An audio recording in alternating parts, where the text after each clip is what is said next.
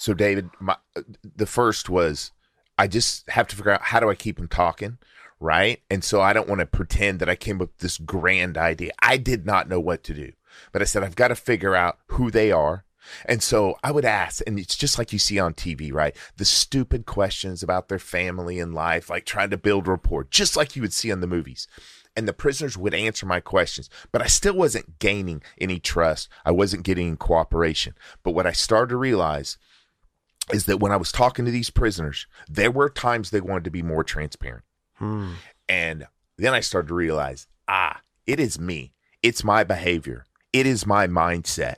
And that's when I started to realize, oh my goodness, when I'm talking to a prisoner, if I can listen to them minus my biases, minus my goals, my objectives, my agenda of trying to get them to confess and gather actual intelligence and just seek to understand them, that's when I started to get transparency. And that's where I got my first foothold into this technique. So you said people want to open up. Was that because how you approached it? You're a warm person. That's just how human nature is. What does that mean? Well, at the time I didn't realize it, but it comes down to the fact that in all relationships, we use verbal communication to uh, to determine the level that we can trust an individual, regardless of the topic of conversation.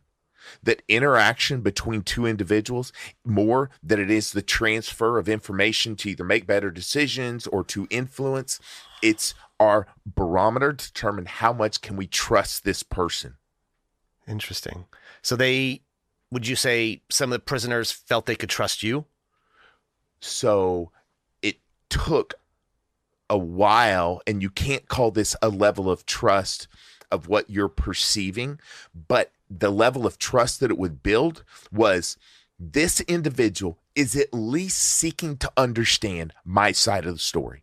That does not mean that I like them. That doesn't mean we're going to be friends or I'm going to try to break them out of prison.